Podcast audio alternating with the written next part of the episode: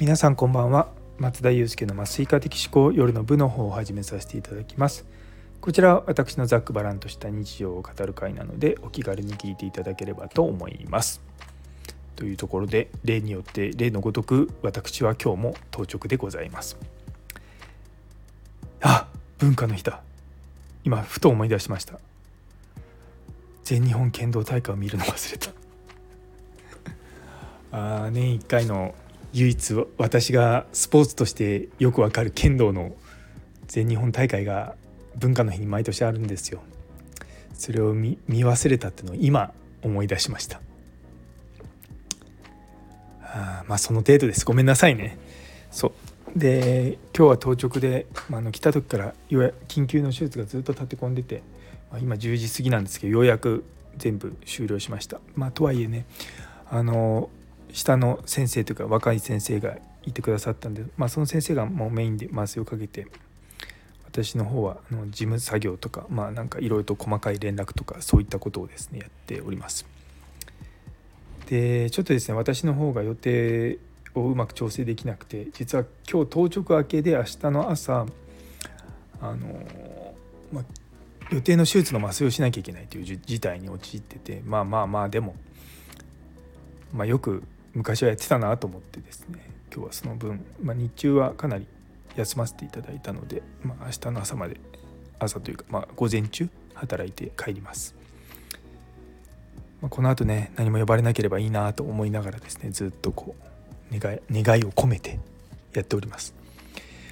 で実はですね今日あのちょっと手術室の運営のデータをちょっとですね見ていて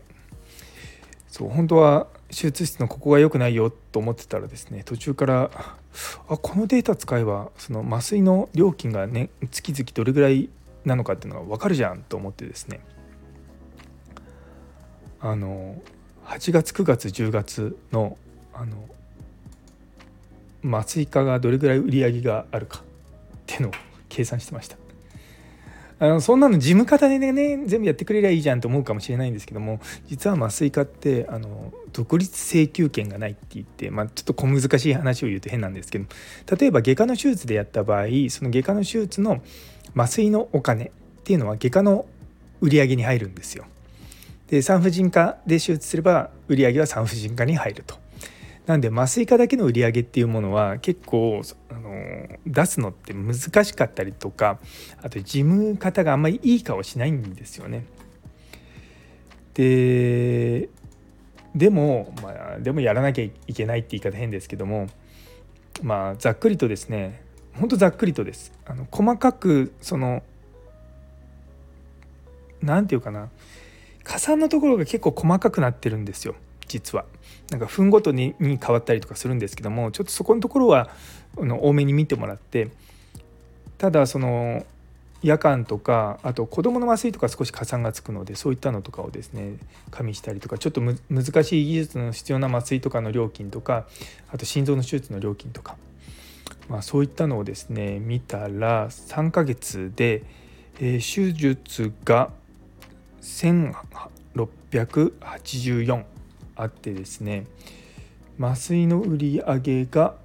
まあ、麻酔の料金だけで1億5200万ぐらいですね。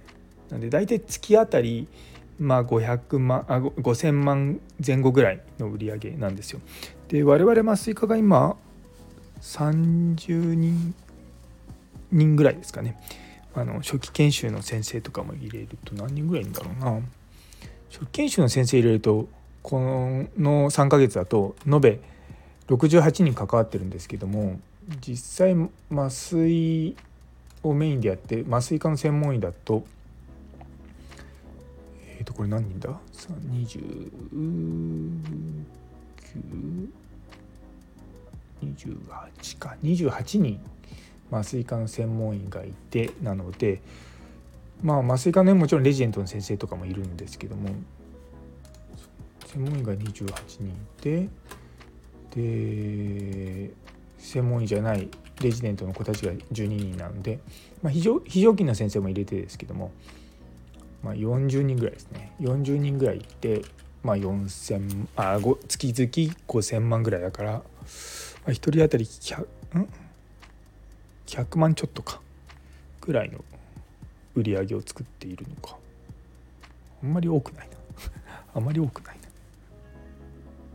とそう思いましたあんまり多くないな。もうちょっとえ？1人当たり100万ちょっと？そうだよな。40人だもんな、うん、なんかそう思うとなんかそんなに大したことがないって でもあのまあ麻酔すごい頑張ってやってる若い先生とかだと本当にこの3ヶ月間のそのまあ一番メインで麻酔をするっていう名前のところでやるとですね、まあ、800万とか。3ヶ月で800万なんで一月あたり200何十万ぐらい。まあね、まあ、ここんなの僕ら全然ランキングとか普段出しませんよ。あの全然それはあの給料にも変わんないし別にそれがメインのことではないのでただあの、まあ、面白がってというかよく忘年会とかのネタにします。あの今年一番手術室に長くいた人は誰かとか一番売り上げが高かったのは誰かとか、まあ、それも本当に別にその人だけじゃなくて結局ね複数の人たちで関わってるので別に本当にもうお遊びみたいなもんなんですけどもそうやっぱりこうデータ見てるとあやっぱり遅くまで残ってる人はよくあの、まあ、高いなとかね感じがしました。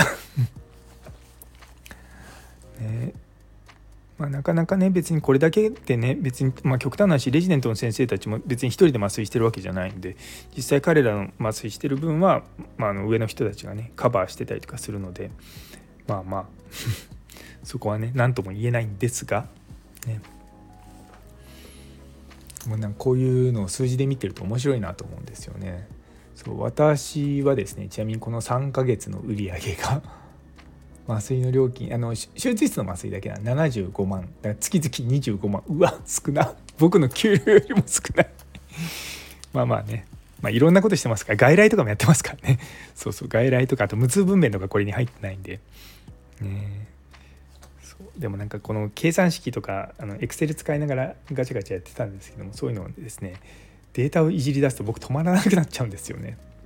本当に。好きなんですよこういうの。やり始めると。ああでもないこうでもないとかもうエクセルの関数とかうまく使ったりとかね本当はねこういったのが全部自動でできてくれると嬉しいんですけどもあの私プログラミングはできないのでで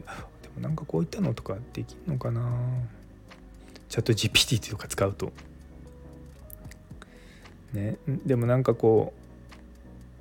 う、ね、手術室にあるデータとかそういったのを見ながらやってるとうん難しいなと思います あの予定の手術、まあ、予定時間内に終わってる手術がどれぐらいあるのかとか、まあ、そういったのも計算しているんですけれどもこれデータで見ると面白いんですよ。あの予定の手術時間っていうのが守られてる確率がだいたいですね63%ぐらいなんですね。なんでまあまあおおむね悪くはないと。で一方その手術ってあの手術してるだけじゃなくて、まあ、麻酔の時間とかあと患者さんのたの手術の体制取ったりとか機械準備したりとか、まあ、いろんなことするんですけどもそういった準備の時間が、まあ、一応うちの病院だと手術時間プラス1時間っていうふうになってるんですがそれでやるとそれがちゃんと守られているのが42%、え、なんでそう思うと結構あの悪いなっていうのが正直思うとこなんですよね。なんで例えばその手術時間が守られないっていうことがこれだけあるとやっぱりね定時でちゃんと時間手術が終わんなかったりとかそういうことにつながっちゃうのでねやっぱ残業増えたりとかそういったことになるとやっぱりモチベーションが下がったりとかそういうふうになってしまうのでややめてしまう可能性はね増えちゃうのでやっぱそういったのを改善していくってすごく大事なんですよね。我々のこの医療業界ってやっぱこう人が何よりも大事なのでそうやっぱりそこのところは、うん、欠かせないというか、まあこね、これからもちゃんとねやっていかなきゃいけないんですけどねこういうのも本当はね継続的にデータを出してくれる部門があってでそこで品質とかそういったものをねちゃんとモニタリングしてくるのが一番いいんですけどもねそういうの作るって言ったら僕喜んでやりますけどね そうそうそうそうまあなかなかね難しいですよ。とまあそんな感じで大きな画面で Excel を開いてカタカタカタカタやっておりました。というところで、最後まで聞いてくださってありがとうございます。何の話だと思いますけど。ね、あの今日という一日が皆様にとって素敵な一日になりますように。それではまた明日。